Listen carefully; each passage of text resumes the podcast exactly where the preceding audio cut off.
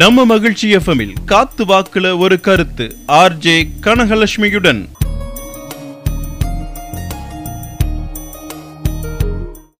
வணக்கம் நேயர்களே, காத்து வாக்குல ஒரு கருத்து நிகழ்ச்சியில் உங்களை வரவேற்பது உங்கள் வானொலி சிநேகிதி கனகலட்சுமி.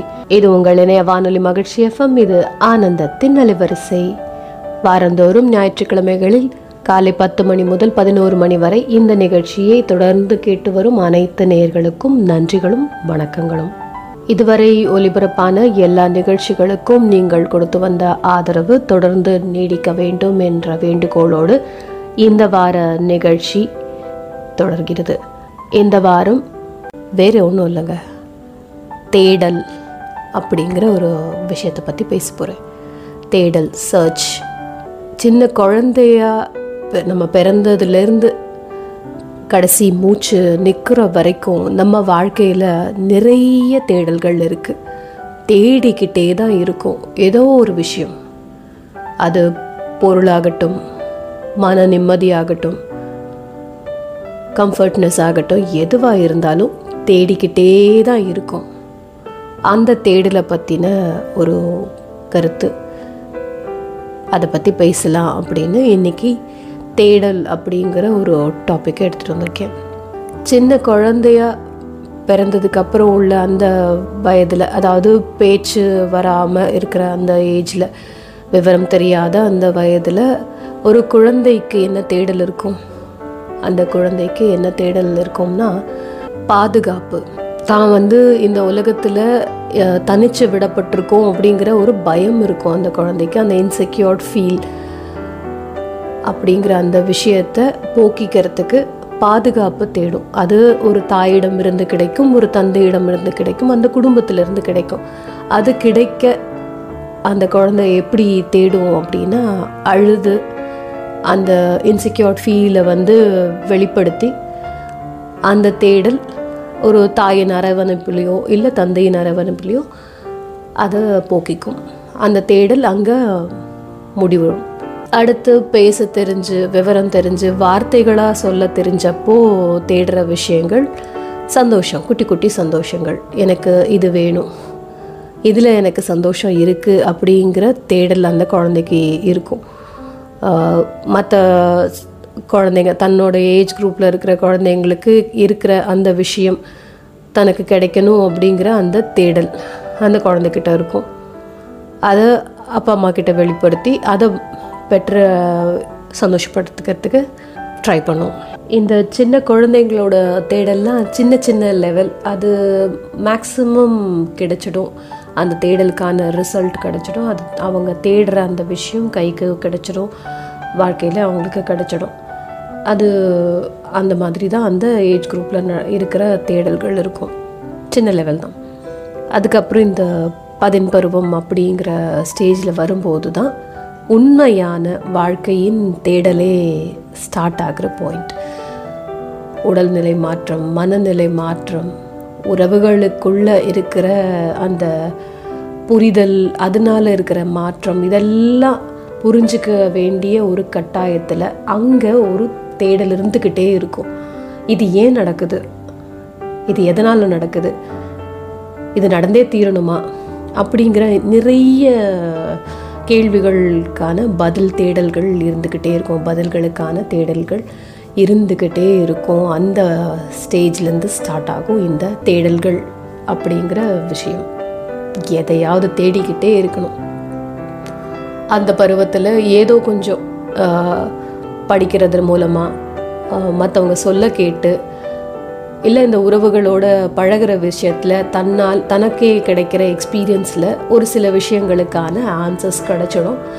அதை வச்சு கொஞ்சம் சமாதானமாகிட்டு அப்படியே அடுத்த ஸ்டேஜுக்கு போவாங்க. அடுத்து வேலை தேடுறது, பொருள் தேடுறது, அப்புறம் உறவு, திரும்ப அகெயின் ஒரு உறவு அமைச்சிக்கிறதுக்கான ஒரு தேடல், பெண் பார்க்கும் படலம், ஆண் வரன் பார்க்கும் படலம், இப்படி இதெல்லாம் போய்கிட்டே இருக்கும். ஆக மொத்தம் ஸ்டார்ட் பண்ண டேலேருந்து, நம்ம லைஃப்பை ஸ்டார்ட் பண்ணுற டேலேருந்து லாஸ்ட் டே வரைக்கும் ஒரு தேடல் இருந்துக்கிட்டே இருக்கும். இது பொதுவாக நம்ம இந்த தேடலை பணம் சம்பந்தமான ஒரு விஷயம்தான் நிறைய சொல்லுவோம். பணம் ஈட்டுவது, அந்த அந்த தேடல், அந்த கம்ஃபர்டபுள் லைஃப் லீட் பண்ணுறதுக்கான தேடல், லட்சிய பாதையின் வழி தேடுதல், அந்த வெற்றியை தேடுதல் அப்படிங்கிறது தான் ரொம்ப சட்டன்னு நம்ம சொல்கிற விஷயம். தேடல் அப்படிங்கிற அந்த ஒரு விஷயம் பற்றி பேசும்போது நமக்கு தோணுற ஒரு விஷயம் என்னென்னா, இந்த லட்சியத்தை தேடி ஓடுறது, அந்த தேடுதல், தேடல் அப்படிங்கிற ஒரு டாப்பிக்கில் பேசிகிட்ருக்கோம். இந்த தேடல் சின்ன குழந்தைங்களுக்கு சின்ன சின்ன விஷயங்களுக்கு இருக்கும் அப்படின்னு சொல்கிறேன். இந்த படிக்கிற பிள்ளைங்களுக்கு அடுத்த தேடல் என்னவாக இருக்கும்னா, தன்னுடைய கரியரை ஸ்ட்ராங் பண்ணிக்கிறதுக்கு ஏற்ற மாதிரி ஒரு மார்க் தேடல், அந்த அந்த விஷயமாக தான் இருக்கும். படிப்பை நல்லபடியாக முடிக்கிறதுக்கு என்னென்ன செய்யணும் அப்படிங்கிற அந்த யுக்தியை தேடிக்கிட்டு இருப்பாங்க. அது பேரண்ட்ஸ் மூலமாக தெரிய வரும், இல்லை டீச்சர்ஸ், இல்லை ஃப்ரெண்ட்ஸ், அவங்க சீனியர்ஸ், இவங்கக்கிட்ட இருந்தெல்லாம் அந்த விஷயத்தை தேடி பிடிச்சி அதை அவங்க செயல்படுத்தி அவங்களுடைய இலக்கை அடைஞ்சிருவாங்க, மேக்ஸிமம் அடைஞ்சிருவாங்க. இது கல்வி அப்படிங்கிற பட்சத்தில், இந்த படிப்புங்கிற பட்சத்தில் ஏதோ ஒரு வகையில் ஒரு கோர்ஸ் இல்லைன்னா இன்னொரு கோர்ஸ் அப்படிங்கிற அந்த விஷயத்தில் திருப்தி அடைஞ்சுக்கலாம். திருப்தி அடையுவாங்க கண்டிப்பாக, எல்லாருக்கும் அது மன திருப்தி கிடைக்கும் அப்படிங்கிறது சொல்ல முடியாது. ஆனாலும் ஓரளவுக்கு அவங்களுடைய அந்த தேடலுக்கான ஒரு ரிசல்ட் கிடைச்சிடும்.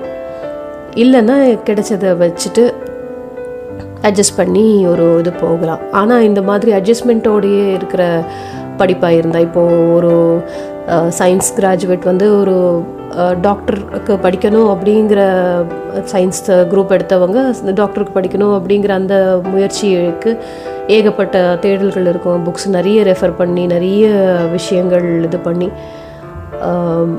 கோர்ஸ் கோச்சிங் எல்லாம் போய் நிறைய கைடன்ஸ் எல்லாம் எடுத்துக்கிட்டு அந்த தேடி தேடி தேடி பிடிச்சி அந்த லெசன்ஸ் எல்லாம் நல்லா மனப்பாடம் பண்ணியோ இல்லை அந்த அண்டர்ஸ்டாண்ட் பண்ணி எல்லா விதமான ப்ரிப்பரேஷனும் பண்ணி அந்த எக்ஸாமை எழுதியிருப்பாங்க. ஆனாலும் அவங்க அதில் சக்சீட் ஆக முடியலன்னா ஒரு நார்மலான கோர்ஸோ இல்லை அடுத்த வருஷம் அதை தேடி பிடிச்சிருக்கலாம் அப்படின்ட்டுன்னு ஒரு அட்ஜஸ்ட்மெண்ட்லேயோ அவங்க லைஃப்பை ஓட்டுற ஒரு விஷயம் இருக்கும். அந்த தேடல் அங்கே ஓயலை, அங்கே முடியலை, சரியான ஒரு இலக்கு அவங்களுக்கு கிடைக்கலங்கிற பட்சத்தில் அந்த தேடல் தொடர்ந்துக்கிட்டே இருக்கும். அடுத்தடுத்து அந்த சக்ஸஸ் வர்ற வரைக்கும் அந்த தேடல் இருந்துக்கிட்டு இருக்கும். இல்லைன்னா அந்த அட்ஜஸ்ட்மெண்ட்டுக்கான ஒரு விஷயத்தில் அவங்களோட தேடல் இருக்கும். சரி, அது கிடைக்கல, இது கிடைச்சிருக்கு, இதை நம்ம வந்து ஒழுங்காக பண்ண முடியுமா, இதில் எப்படியெல்லாம் எக்ஸல் பண்ணுறது அப்படிங்கிற அந்த ஒரு தேடல் இருந்துக்கிட்டே இருக்கும். இது படிப்பு விஷயம், இந்த விஷயம்லாம் கொஞ்சம் ஈஸியான தேடல்னு கூட சொல்லலாம். அடுத்த ஸ்டேஜ் எல்லாம் பார்த்திங்கன்னா இந்த வேலை தேடுறது, நம்ம படித்த படிப்புக்கு ஏற்ற வேலை அப்படிங்கிறது நிறைய பேருக்கு அமையறதில்லை. அந்த கோர் கம்பெனியில் போய் சேர்றது அப்படிங்கிற அந்த விஷயம் நிறைய பேருக்கு கிடைக்கிறதில்ல. அப்படியே கிடைச்சாலும் அதில் நம்ம தான் டாப்பாக இருக்கணும் அப்படிங்கிற அந்த விஷயத்துக்கு நிறைய மெனக்கெடல், நிறைய தேடல் இருக்கும். நம்ம வந்து புது புது யுக்திகளை, புது விதமான ஐடியாஸை நம்ம கையாண்டுக்கிட்டே இருந்தால் தான் அந்த ஃபீல்டில், எந்த ஒரு ஃபீல்டாக இருந்தாலும் அந்த இதில் நம்ம எப்போவுமே முதன்மையான ஆளாகவே இருந்துகிட்ருப்போம். அப்படிங்கிறதுனால அந்த அறிவு தேடல் இருந்துக்கிட்டே இருக்கும். அது வேலை கிடைச்சதுக்கப்புறமும் கூட ஓயாமல் இருந்துக்கிட்டே இருக்கும். மெயினாக இந்த தேடல்கள்லாம் எதற்கு பின்னாடி போகும் அப்படின்னா, பணம் சம்பாத்தியம், வாழ்க்கையை கம்ஃபர்டபுளாக வச்சுக்கிறதுக்கு எல்லாருக்குமே தேவையான ஒரு விஷயம். எல்லாரும் எப்போவும் மேக்ஸிமம் நம்ம தேடிக்கிட்டு இருக்கிற விஷயம் எதுன்னா பணம். இந்த பணம் கிடைக்க என்னென்ன வழி இருக்குது அப்படிங்கிறத தேடி பிடிச்சு அதில் அதுபடி நடந்து அந்த பணம் பொருள் ஈட்டி அதை ஒரு கம்ஃபர்டபுளான லைஃப்புங்கிறது ஒவ்வொருத்தருடைய மனநிலையை பொறுத்து இருக்குது. அவங்க மனசில் நினச்சிட்ருக்க மைண்ட் செட்டை பொறுத்து இருக்குது. சிலருக்கு 2BHK ஏசி ஃபெசிலிட்டி, காரு எல்லாமே இருக்கிறதே வந்து போகிறோம் அப்படிங்கிற அந்த ஒரு மன திருப்தி இருக்கும். அப்போ அந்த தேடல் ஓஞ்சி போயிடுச்சுன்னா இல்லை, ஓயாது. ஆனால் அவங்க ஒரு ஓரளவுக்கு அவங்களுடைய லட்சியத்தை அடைஞ்சிட்டாங்க, அந்த தேடல் அங்கே கொஞ்சம் ஓரளவுக்கு பூர்த்தி ஆயிடுச்சு அப்படிங்கிறது இருக்கும். ஆனால் சிலருக்கு அது பத்தாது. அதையும் தாண்டி அவன் 2 கார் வச்சுருக்கான், 2 வீடு வச்சுருக்கான், ஊரில் ஒன்று கட்டியிருக்கான், இங்கே ஒன்று கட்டியிருக்கான், நம்மளும் அந்த மாதிரி இது பண்ணணும், ஒரு லேண்டையாவது வாங்கணும் அட்லீஸ்ட் அப்படின்னு அதுக்கான பொருள் ஈட்டுதற்கான அந்த தேடல் இருந்துக்கிட்டே இருக்கும். பணம் தேடி தேடி தேடி தேடி அலைஞ்சிக்கிட்டே இருப்போம். ஒரு பார்ட் டைம் ஜாப் பண்ணலாமா, எக்ஸ்ட்ராவாக ஏதாவது பிஸ்னஸ் பண்ணலாமா அப்படிங்கிற அந்த தேடல் இருந்துக்கிட்டே இருக்கும். அந்த பணத்தை தேடிக்கிட்டே இருப்பாங்க. இந்த ஏழைகளும் அப்படி தான். ஏழையாக இருக்கிறவங்கவும் அவங்க அடுத்த வேலையை வந்து ஓட்டுறதுக்கான பணம் ஈட்டுறதுங்கிறது அந்த தேடல் இருந்துக்கிட்டு தான் இருக்கும். எல்லாருக்குமே தான் மேக்ஸிமம் நம்ம எல்லாருக்குமே ஒரு வாழ்க்கை வாழ, ஒரு ஸ்லைட்டாக நிம்மதியான வாழ்க்கையை வாழக்கூட நமக்கு பணம் ஒரு தேவையாக இருக்குது. அதற்கான தேடல் எப்போவுமே எல்லார்கிட்டேயும் இருந்துக்கிட்டே இருக்கும். இந்த ஏழைக்கு வந்து ஓரளவுக்கு பணம் வந்துருச்சு அப்படின்னா நின்றுடுமா, அவங்களோட தேடல் நின்றுடுமா? இல்லை, நம்மளும் கொஞ்சம் இன்னும் மேலே வரலாமே, அதுக்கேற்ற வேலையை செய்யலாமே, எக்ஸ்ட்ரா வேலை செய்யலாமேன்ற தேடல் அவங்களுக்கு இருக்கும். இந்த மிடில் கிளாஸ் சும்மா இருப்பாங்களா? அவனை மாதிரி இன்னும் பணக்காரனாக அந்த பங்களா வீடு வச்சுருக்கவனுக்கு ஏற்ற மாதிரி நம்ம ஈக்குவலாக போகிறதுக்கு ஏன் நம்மளால் முடியாது, நம்ம மட்டும் ஏன் அப்படி வாழக்கூடாது அப்படின்னு அவங்களும் அந்த தேடலை நிறுத்தாமல் பணத்தை தேடிக்கிட்டே இருப்பாங்க, அதுக்கான வேலைகளை செஞ்சுக்கிட்டே இருப்பாங்க. பணக்காரங்களுக்கு அதான் காரு, பங்களா, எல்லா ஃபெசிலிட்டியும் இருக்கே, அப்போ கம்ஃபர்ட்னஸ் இருக்குந்தானே அர்த்தம். அவங்க ஓஞ்சி போவாங்களா? மாட்டாங்க. அவங்கக்கிட்டேயும் ஒரு தேடல் இருந்துக்கிட்டே தான் இருக்கும். இந்த பிஸ்னஸ் இப்போ இப்படி நல்லா ப்ராஃபிட்டபுளாக போய்கிட்டு இருக்கு, இதை இன்னும் மேலே மேலே பெரிய பிஸ்னஸாக ஆக்கணும், இன்னும் பெரிய லெவலில் நம்ம போகணும், இன்னும் நிறைய சம்பாதிக்கணும் அப்படின்னு அவங்களுடைய தேடலும் இருந்துக்கிட்டே தான் இருக்கும். அதாவது அல்டிமேட்டாக மேக்ஸிமம் ஒரு மனிதர்கள் நாம் தேடுற விஷயம் பணம் அப்படிங்கிற விஷயத்தை சுற்றியே தான் மேக்ஸிமம் இருக்குது. இந்த பணம் எந்த அளவுக்கு கிடைச்சிருக்கு அப்படிங்கிறத வச்சு திருப்தி அடைகிற மனநிலை யாருக்குமே மேக்ஸிமம் இருக்கிறதே இல்லை. 1 ரூபாய் கிடைச்சதுன்னா ஏன் ஒரு 10 ரூபாய் கிடைக்கக்கூடாது, அதுக்கு தேடி அலைவோம். 10 ரூபாய் கிடைச்சா ஏன் 100 ரூபாயாக இருக்கக்கூடாது, 100 ரூபாய் கிடைச்சா 1000 ரூபாயாக ஏன் மாறக்கூடாது அப்படிங்கிற அந்த தேடல் இருந்துக்கிட்டே இருக்கும். அந்த பண தேவைங்கிறது தான் தேடலாகவே மாறி நம்ம அந்த தேவைகளை பெருக்கிக்கிடுவோம். ஒரு தேடல் வந்து முடிவுறுது. இந்த இடத்துல இப்போ ஒரு 10 ரூபாய் விஷயத்தில் வாங்கணும் அப்படின்னு நம்ம பணத்தை சேர்க்க ஆரம்பிச்சிருக்கோம், தேடி சம்பாதிச்சு சேர்க்க ஆரம்பித்தோம்னா அந்த 10 ரூபா பொருளை வாங்கினதோட நம்மளோட மனசு திருப்தி அடையாது. நம்மளால் இது பண்ண முடியுதுல்ல, அடுத்தது செய்வோமே, அடுத்த லெவலில் இருக்கிற விஷயத்த தேடி பிடிப்போமே அப்படிங்கிற அந்த தேவையோடைய லிமிட் வந்து மாறும். தேவைங்கிற லிமிட் மாறுறதுனால தேடலோட லிமிட்டும் மாறிக்கிட்டே இருக்கும். அதுக்குன்னு ஒரு லிமிட்டே இல்லாமல் போய்கிட்டே இருக்கும், தேடிக்கிட்டே இருப்போம். இந்த பணம் மட்டும்தான் லைஃபா, இந்த பணம் கிடைச்சிட்டா எல்லாம் கிடைச்சிடுமா? தேடல் அப்படிங்கிற ஒரு விஷயத்தை பற்றி பேசிக்கிட்டு இருக்கோம். சின்ன குழந்தையிலேருந்து பெரியவங்க வரைக்கும் உள்ள தேடல்கள் என்னவா இருக்கும் அப்படிங்கிறத பற்றி கொஞ்சம் பேசினோம். பொதுவாக எல்லா மனிதர்களுக்கும், இந்த உலகில் வாழும் எல்லா மனிதர்களுக்குமான ஒரு மிக முக்கியமான ஒரு தேடல் என்னவா இருக்குன்னா பணம், வசதி அப்படிங்கிற ஒரு விஷயம். அந்த தேவை அப்படிங்கிற ஒரு விஷயத்தை பூர்த்தி செய்கிறதுக்கான ஒரு கருவி இந்த பணம். அதை வந்து எப்போ பார்த்தாலும் நம்ம தேடிக்கிட்டே இருக்கோம், அது பின்னாடி அலைஞ்சிக்கிட்டே தான் இருக்கும். ஒரு நிலைக்கு நிறுத்துறதில்லை நம்ம அதை. ஒரு ஏழைக்கு வந்து middle class, at least middle class level of living at least நமக்கு வரணும் அப்படின்னு ஆசைப்படுவாங்க. அந்த மிடில் கிளாஸ் வந்து பணக்காரன் ஆகணும்னு நினைப்பாங்க. பணக்காரனுக்கு மேலேயும் பணக்காரன், இதுக்கும் மேலே பணக்காரனாக இருக்கணுன்ற ஆசை இருக்கும். இப்படியே தான் அவங்களுக்கான அந்த பொருள் தேடல், அந்த தேடல் இருந்துக்கிட்டே இருக்கும். இதுக்கு நடுவில் நம்ம முக்கியமாக தேட வேண்டியதே கிடையாது, அது நமக்குள்ளே இருக்கிற விஷயந்தான்.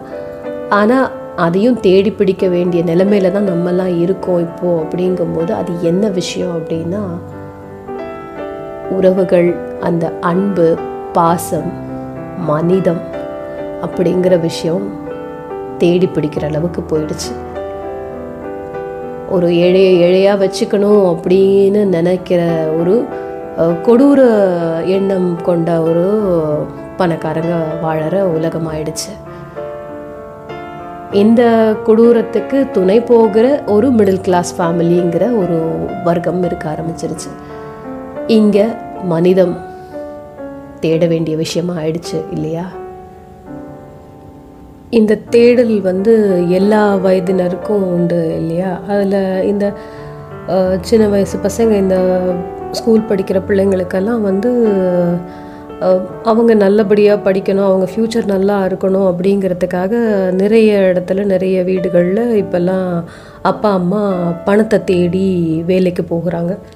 நல்ல ஒரு எஜுகேஷன் கொடுக்கணும், நல்ல ஃப்யூச்சர் அமைச்சு கொடுக்கணும் அப்படிங்கிறதுக்காக ப்ரெசண்ட்டில் அவங்க குழந்தையோடு ஸ்பெண்ட் பண்ணுற அந்த நேரத்தை தொலைச்சிட்டு போய் பணத்தை தேடிக்கிட்டு இருக்காங்க. இந்த குழந்தைகள் வந்து அதை ஏற்றுக்கக்கூடிய மனநிலையில் எல்லாரும் இருக்க மாட்டாங்க.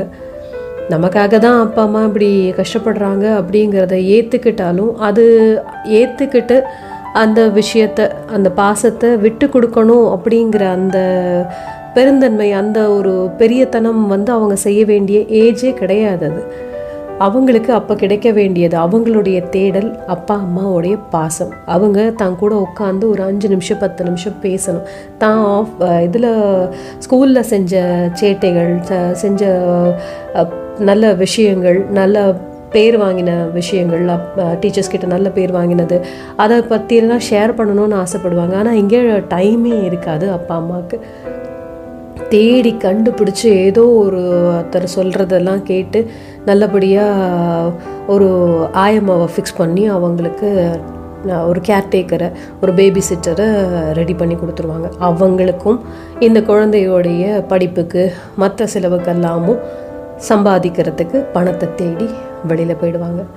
அவங்க தேட வேண்டிய விஷயம் அவங்க தேடுறாங்களோ இல்லையோ, அந்த குழந்தை தேடுற விஷயத்தை கொடுக்கறதுக்கு அவங்க அங்கே இருக்கணுங்கிற அந்த விஷயமே அங்கே மறந்து போயிடுவாங்க. இது இந்த மாதிரி பாசத்தை தேடிக்கொண்டு இருக்கிற அந்த குழந்தைங்களுடைய பலகீனம் நிறைய இடத்துல நிறைய பேர் மிஸ்யூஸ் பண்ணிக்கிற வாய்ப்புகள் நிறைய கொடுக்கப்பட்டுருது. இது டீனேஜில் இருக்கிற குழந்தைங்களாக இருந்தால் இன்னும் மோசம், இன்னும் ரொம்ப நாசுக்கான பருவம் இல்லையா? அது இந்த பேரண்ட்ஸோடைய கவனிப்பு இல்லை. இந்த குழந்தைகளுக்கான அந்த தேடல், அந்த பாசம் அங்கே கிடைக்கல அப்படிங்கிற பட்சத்தில் நிறைய தவறான பாதைகளை தேடி அவங்க போயிடுறாங்க. அது ஈஸியாக கிடைக்கக்கூடிய ரீச்சில் இருக்குது. அது எங்கே பார்த்தாலும் இருக்குது. எப்படா எலி வெளியில் வரும், எப்போ கவ்விட்டு போகலான்னு கழுகு காத்துக்கிட்டு இருக்கிற மாதிரி தான் இந்த ஆட்கள்லாம் இருக்காங்கங்கிற பட்சத்தில் அவங்க அழகாக பேசி இந்த போதைக்குள்ளே கொண்டு வந்துடுவாங்க. போதை பொருள் பயன்படுத்துகிற அளவுக்கு அவங்கள அந்த வயதில் ரீச் பண்ணிடுவாங்க. அவங்களோட தேடல், அவங்களோட டார்கெட் இந்த குழந்தைங்களை இப்போலேருந்தே இந்த சமுதாயத்தை சீர்கெடுக்கணும் அப்படிங்கிற அவங்களோட டார்கெட், அவங்களுடைய லட்சியம், அந்த தேடல் இந்த குழந்தை மூலமாக நிறைவேற ஆரம்பிச்சிடும். ஆனால் நம்மளுடைய தேடல் எங்கேயாவது அது பூர்த்தி ஆகுதா? எதை தேடி போய்கிட்டு இருக்கோம்? அந்த குழந்தையோட ஃப்யூச்சர் நல்லா இருக்கணும் அப்படிங்கிறதுக்காக பணத்தை தேடி வேலைக்கு போகிறோம். ஆனால் அங்கே ஃப்யூச்சருங்கிற ஒரு விஷயமே கேள்விக்குறியாயிடுதே. அப்போ அந்த தேடல் சரியான ஒரு பாதையில் போய்கிட்டு இருக்கா? இல்லை. அதுக்கப்புறமும் அந்த பேரண்ட்ஸ் ஒரு தேடலில் மாட்டிப்பாங்க. அது என்னன்னா, இந்த போதை விஷயத்துலேருந்து அந்த குழந்தைய மீட்டெடுக்கிறதுக்கு எந்த சென்டருக்கு கூட்டிகிட்டு போகலாம், எந்த டாக்டரை பார்க்கலாம் அப்படிங்கிற தேடல். இது தேவையா? ஒரு சராசரி மனிதனுடைய தேடல் என்னவா இருக்கணும்னா, அன்பு நிறைந்த, அறிவு சார்ந்த, ஒரு அமைதியான, நிம்மதியான ஒரு வாழ்க்கை சராசரியான ஒரு மனிதனுக்கு தேவை. ஒரு நிம்மதியான வாழ்க்கை. அந்த நிம்மதிங்கிறது பணத்தால் வாங்க முடிகிற விஷயமே கிடையாது. அப்படிங்கும்போது நம்ம தேடல் என்னவா இருக்கணும், அந்த நிம்மதியை எப்படி தக்க வச்சுக்கணுங்கிறது தான். இந்த நிம்மதிங்கிறது வெளியில் எங்கேயும் கிடையாது. நம்மக்கிட்டே இருக்கிறது, நம்ம கூட இருக்கிற உறவுகள்கிட்டேயே கிடைக்கக்கூடிய ஒரு சாதாரண விஷயம், ஃப்ரீயாக கிடைக்கிற விஷயம். அதை தேடிக்கிற பக்குவம் நம்மக்கிட்ட இருக்கணும். அதை விட்டுட்டு இந்த பணத்தை மட்டுமே தேடி போய்கிட்டு இருந்தோம்னா அது நிம்மதியை கெடுக்கிற விஷயமா இருக்குமே தவிர கொடுக்குற விஷயமா இருக்காது. அதுக்காக பணமே தேவையில்லையா, பணம் இல்லாமல் வாழ்ந்துட முடியுமா அப்படின்னு நீங்கள் கேட்கலாம். நான் பணம் தேவையில்லைன்னு சொல்லலை. தேவைகளின் லிமிட்ஸ் கரெக்டாக இருந்தால் தேடல் சரியாக இருக்கும். தேடல் சரியாக இருந்தால் லட்சியம் சரியாக அடைய நம்மால் முடியும் அப்படிங்கிறத தான் சொல்ல வரேன். இந்த தேடல்ங்கிற விஷயம் ரொம்ப அழகான விஷயங்களும் இருக்குது. இந்த தேடலில் தேடல் அப்படிங்கிற ஒரு விஷயத்தை பற்றி பேசிக்கிட்டு இருக்கேன். தேடல்ங்கிறது சின்ன குழந்தையிலேருந்து நம்ம பிறந்ததுலேருந்து ஆரம்பித்து கடைசி மூச்சு நிற்கிற வரைக்கும் நம்ம எதையாவது ஒன்று தேடிக்கிட்டே இருப்போம். ஆனால் எல்லா தேடலோடைய மெயின் ரீச் என்னவா இருக்கும்னா நமக்கு நிம்மதி, சந்தோஷம் அப்படிங்கிற விஷயம். இந்த குழந்தைக்கு சின்ன சின்ன ஆசைகள், சின்ன சின்ன தேடல்கள் இருக்கும். அது ஒரு சாக்லேட் கிடைக்கிறது, ட்ரெஸ்ஸு கிடைக்கிறது, இல்லை ஒரு விளையாட்டு விளையாடுறதுக்கு அம்மா அப்பா பர்மிஷன் கொடுக்கறது அப்படிங்கிற அந்த சின்ன விஷயமான ஒரு தேடல், அந்த அதில் கிடைக்கிற அந்த சந்தோஷத்தை தேடிட்டுருக்கோம். அடுத்து இந்த ஸ்கூல் பிள்ளைங்களுக்கு நிறைய அவார்ட்ஸ் வாங்கணும், ப்ரைஸஸ் வாங்கணும், அந்த தேடல் இருக்கும். அந்த ஸ்காலர்ஸாக மாறணுங்கிற அந்த தேடல் இருக்கும். அடுத்து இந்த பருவத்தில் உடல் மாற்றங்களுக்கான அந்த புரியாத புதிர்களுக்கான தேடல் இருந்துக்கிட்டு இருக்கும். அதுக்கான விடை தேடல் இருந்துக்கிட்டு இருக்கும். அதுக்கப்புறம் காலேஜ் முடித்தா வேலை தேடுறது. வேலை தேடிட்டா அந்த வேலையில் செட்டில் ஆகிட்டோம் அப்படின்னு விட்டுடுவாங்களா. அடுத்து இதை விட அதிகமாக சம்பளம் கிடைக்கிற ஒரு வேலையை தேடுறது, அதுக்கான ஒரு பிரயத்தனம் பண்ணிக்கிட்டே இருக்கிறது. இப்போ கையில் இருக்கிறத போக இதுக்கு மேலே ஒரு சம்பாத்தியம் கிடைக்கணும், இதுக்கு மேலே ஒரு சம்பாத்தியம் கிடைக்கணும். அது இருந்தால் தான் அந்த சம்பளம், அந்த காசு, அந்த பணம் எல்லாம் இருந்தால் தான் நம்மளால் ஒரு கம்ஃபர்டபுளான ஒரு லைஃப்பை விலை கொடுத்து வாங்க முடியும். அதனால் ஹாப்பினஸ் கிடைச்சிடும் அப்படிங்கிற ஒரு மைண்ட் செட் எல்லாருக்கிட்டையும் இருக்குது. பணம் தான் நம்மளை நிம்மதியாக வச்சுக்கக்கூடிய, சந்தோஷமாக வச்சுக்கக்கூடிய ஒரு சக்தி உள்ளது அப்படிங்கிறது பொதுவாக எல்லாரோடைய மனசுலையும் பதிஞ்சு போயிருக்கு. உண்மை அதுதானா? நிம்மதிங்கிறது ஒரு உறவை கண்டினியூ பண்ணுறதுல, அவங்களோட பேசுகிறதுல, பழகிறதுல கிடைக்காதா? ஒரு திருப்தி பட்டுக்கிறது, ஒரு சின்ன சின்ன விஷயங்களில், சின்ன சின்ன காரியம் நம்ம செஞ்சு அதில் யாராவது பாராட்டும் போது கிடைக்கிற அந்த நிம்மதி, சந்தோஷம் போராதா? பணம் சம்பாதிச்சு வசதியாக வாழ்ந்து அப்படி இருந்தால் தான் அது சந்தோஷமா? அந்த தேடல் அப்போ தான் நிறைவேறுமா? கிடையாது. அது கிடச்சிருச்சுன்னா அடுத்த தேடல் ஆரம்பிச்சிடும். ஒரு பணம் இப்போது நம்ம ஒரு வீடு வாங்கணும், ஒரு வண்டி வாங்கணும் அப்படின்னு நினைக்கிறோன்னா அது ரெண்டும் வாங்கிட்டதுக்கப்புறம் நின்று போயிடுமா நம்மளுடைய சந்தோஷம்? நம்மளுடைய அந்த தேடல் நிம்மதி ஆயிடுச்சு, ஓகே நம்ம கிடச்சிருச்சு அப்படிங்கிற அந்த தேடல் நின்று போயிடுமா? இருக்காது. இப்போது எப்படியோ கஷ்டப்பட்டு இந்த வேலையில் வச்சு இந்த லோன் எடுத்து இந்த வீடையும் காரையும் இந்த வண்டியும் வாங்கியாச்சு. ஏன் நம்மளை அடுத்த வேலை, இன்னும் இதை விட ஜாஸ்தி சம்பளம் இருக்கிற வேலையை தேடிக்க முடியாது? தேடிக்கிட்ட அப்போ இன்னொரு வீடு கூட வாங்கலாம், இல்லை இந்த வண்டியை மாற்றிட்டு இன்னொரு புது வண்டி, பெரிய வண்டியாக வாங்கிக்கலாம். இப்படி தேடல் இருந்துக்கிட்டே தான் இருக்கும் கடைசி வரைக்கும். இந்த ஆசைகள், இந்த தேடல்களுடைய ஆழத்தை புரிய வைக்கிறதுக்கு ஒரு கதையை சொல்கிறேன் உங்களுக்கு. ஒரு சின்ன ஊர். அந்த சின்ன ஊரில் ஒரே ஒரு பணக்காரர், ரொம்ப நல்ல மனம் படைத்த ஒரு பணக்காரர். அதாவது ரொம்ப ஏழைகளுக்கு ஹெல்ப் பண்ணக்கூடியவர், கேட்டு வந்தால் ஹெல்ப் பண்ணக்கூடியவர். தங்கிட்ட இல்லாத பொருள்னு எதுவுமே கிடையாது அவர்கிட்ட. எதை பார்த்தாலும் அவர்கிட்ட இன்னும் கேட்டால் 1, 2, 3, 4ன்னு நிறைய கூட வச்சுருப்பார். ஆனால் அவர்கிட்ட இல்லாத பொருள்னு எதுவுமே இல்லை. அவருக்கு வசதியாக இருக்குது, அது வேணும் அப்படின்னு நினச்சிட்டாருன்னா வாங்கிடுவார். அது உலகத்தில் எந்த மூலையில் இருக்கிற விஷயமா இருந்தாலும் சரி, தனக்கு பிடிச்சி போச்சு அப்படின்னா, தனக்கு தேவை அப்படின்னு அவருக்கு தோணுச்சுன்னா வாங்கி போட்டுடுவார். வீட்டில் கேட்குறவங்க, வீட்டில் இருக்கிறவங்க கேட்குறது, மனைவி மக்கள் கேட்குற விஷயத்தையும் சரி அதே மாதிரி வாங்கி வசதியாக வச்சுருப்பார். ஆனாலும் அவருக்குள்ளே ஏதோ ஒன்று மிஸ்ஸிங்காக அவருக்கு கொஞ்ச நாளாக ஃபீல் ஆகும். அது சந்தோஷம் ஏதோ குறைஞ்ச மாதிரி இருக்குது. ஆமாம், வாங்கினோம் 4 கார் வாங்கினோம், இன்றைக்கி எந்த காரில் போகணும்னு சூஸ் பண்ணுறதுக்கே நமக்கு ஒரு மாதிரி திணறலாக இருக்குது. சரி ஏதோ ஒன்று போகிறோம், அது சந்தோஷமாக இருக்கா? இல்லை. ஆஃபீஸ் போகிறோம், உட்காரோம், சம்பாதிக்கிறோம், பிஸ்னஸில் ப்ராஃபிட் வருது, அதை எடுத்துகிட்டு வீட்டில் அவங்கக்கிட்ட நகை வாங்கி கொடுக்குறோம், பிள்ளைங்களுக்கு ஏதாவது செய்கிறோம், லக்ஸூரியஸாக எல்லாத்தையும் பண்ணிக்கிறோம், செலவு பண்ணுறோம், நல்லா ஸ்பெண்ட் பண்ணுறோம், லேவிஷாக ஸ்பெண்ட் பண்ணிக்கிறோம், எல்லாம் பண்ணுறோம். ஆனாலும் ஒரு நிம்மதியே இல்லையே, என்னடா இது அப்படின்னு நினச்சிக்கிட்டே ஒரு நாள் ஆஃபீஸ்க்கு போவார். ஆஃபீஸில் ஒரு ஸ்டாஃப் அவரை பார்த்துட்டே இருந்துட்டு, ஐயா ஒரு விஷயம் கேட்கலாமா உங்ககிட்ட அப்படின்னு. நான் சொல்லுப்பா என்ன விஷயம் என்ன சொல்லு. கொஞ்ச நாளாக நான் உங்களை நோட் பண்ணிக்கிட்டு இருக்கேன், நீங்கள் கொஞ்சம் ஒரு டிஸ்டர்ப்டாக இருக்க மாதிரி தெரியுது, டல்லாக இருக்க மாதிரி தெரியுது, ஏதாவது பிரச்சனையா ஆஃபீஸ் விஷயத்தில் பிஸ்னஸில் அப்படின்னு கேட்பார். இல்லைப்பா எல்லாமே எனக்கு நல்லாவே கிடச்சிருக்கு, கடவுள் புண்ணியத்தில் எல்லாமே நல்லா இருக்குது, பிஸ்னஸில் ப்ராஃபிட் மேலே ப்ராஃபிட் தான் வந்துக்கிட்டு இருக்கு, நிறைய பொருள் இருக்குது என்கிட்ட, என்கிட்ட இல்லாத விஷயம்னு எதுவுமே இல்லை, அது பேனா சோப்பு சீப்பு எதுவாக இருந்தாலும் என்கிட்ட, ஒரு பெரிய பங்களா கூட இருந்தால் கூட ஏகப்பட்டது வச்சுருக்கேன் நான், காரு வண்டி வசதின்னு எல்லாமே இருக்குது. ஆனால் என்னமோ ஒன்று மிஸ் ஆகுதுப்பா, எனக்கு கொஞ்சம் நாளாக நிம்மதியே இல்லை, ஒரு மாதிரி சந்தோஷமே இல்லை, இவ்வளோதானா அப்படிங்கிற மாதிரி ஒரு நிலை இருக்குது மனசில், அதான் என்ன பண்ணுறதுனே புரியலை, அதுதான் ஒரு மாதிரி இருக்கேன் அப்படின்னு சொல்லுவார். அப்போ அந்த ஸ்டாஃப் சொல்லுவார், ஐயா உங்களுக்கு அட்வைஸ் பண்ணுறதுக்கோ இல்லை சஜஷன் கொடுக்குறதுக்கோ எனக்கு தகுதியும் இல்லை திறமையும் இல்லை, ஆனால் என்னால் ஒரே ஒரு விஷயம் சொல்ல முடியும், உங்களுக்கு ஒரு ஐடியா கொடுக்க முடியும்.